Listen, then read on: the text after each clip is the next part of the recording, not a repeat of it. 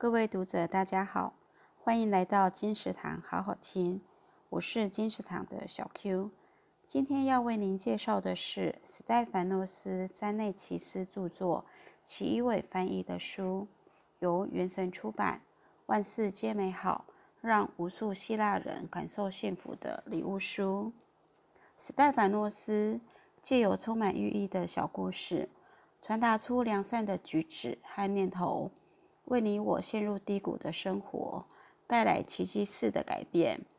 这本书有九十九则简短好读的短篇，主角都是再平凡不过的人事物，读来既亲切又真实。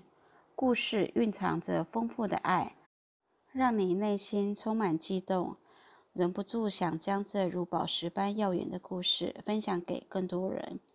每一则故事都是一份送给自己，更可以送给别人的礼物。借此改变自己，也改变他人，让彼此的生命更加美好。分享其中一篇《小餐馆》。作者每到午餐时间，通常都很饿，不到正午时分，就开车奔向最爱的小餐馆。打开老旧的木门入内，注意到店里人不多。服务生对他笑了笑，找到一张靠窗的桌子，正是作者最爱的座位。坐下来，四周一览无遗。窗户旁，一名五十多岁的男子很专心地喝汤，无视周遭的一切。对桌还有一位开朗的七十岁长辈，身上穿着年轻鲜艳的红色 T 恤，五官也一样青春洋溢。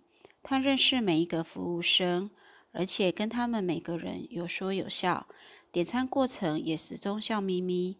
仿佛这是他人生第一次约会。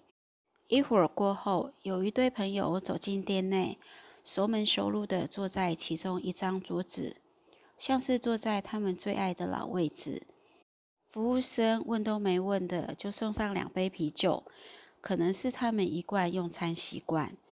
作者说，这就是为什么他很爱来这个地方。他有发自内心的五星级服务。作者的餐点送来了，他一边吃一边观察，从认真喝汤的男子、青春洋溢的红衣老人，到喝啤酒的一对朋友，他们每一个人都让他的内心温暖起来，仿佛大家都是老朋友。桌子是呈一直线排列，所以作者什么都看得到。看着看着，其他人也注意到作者。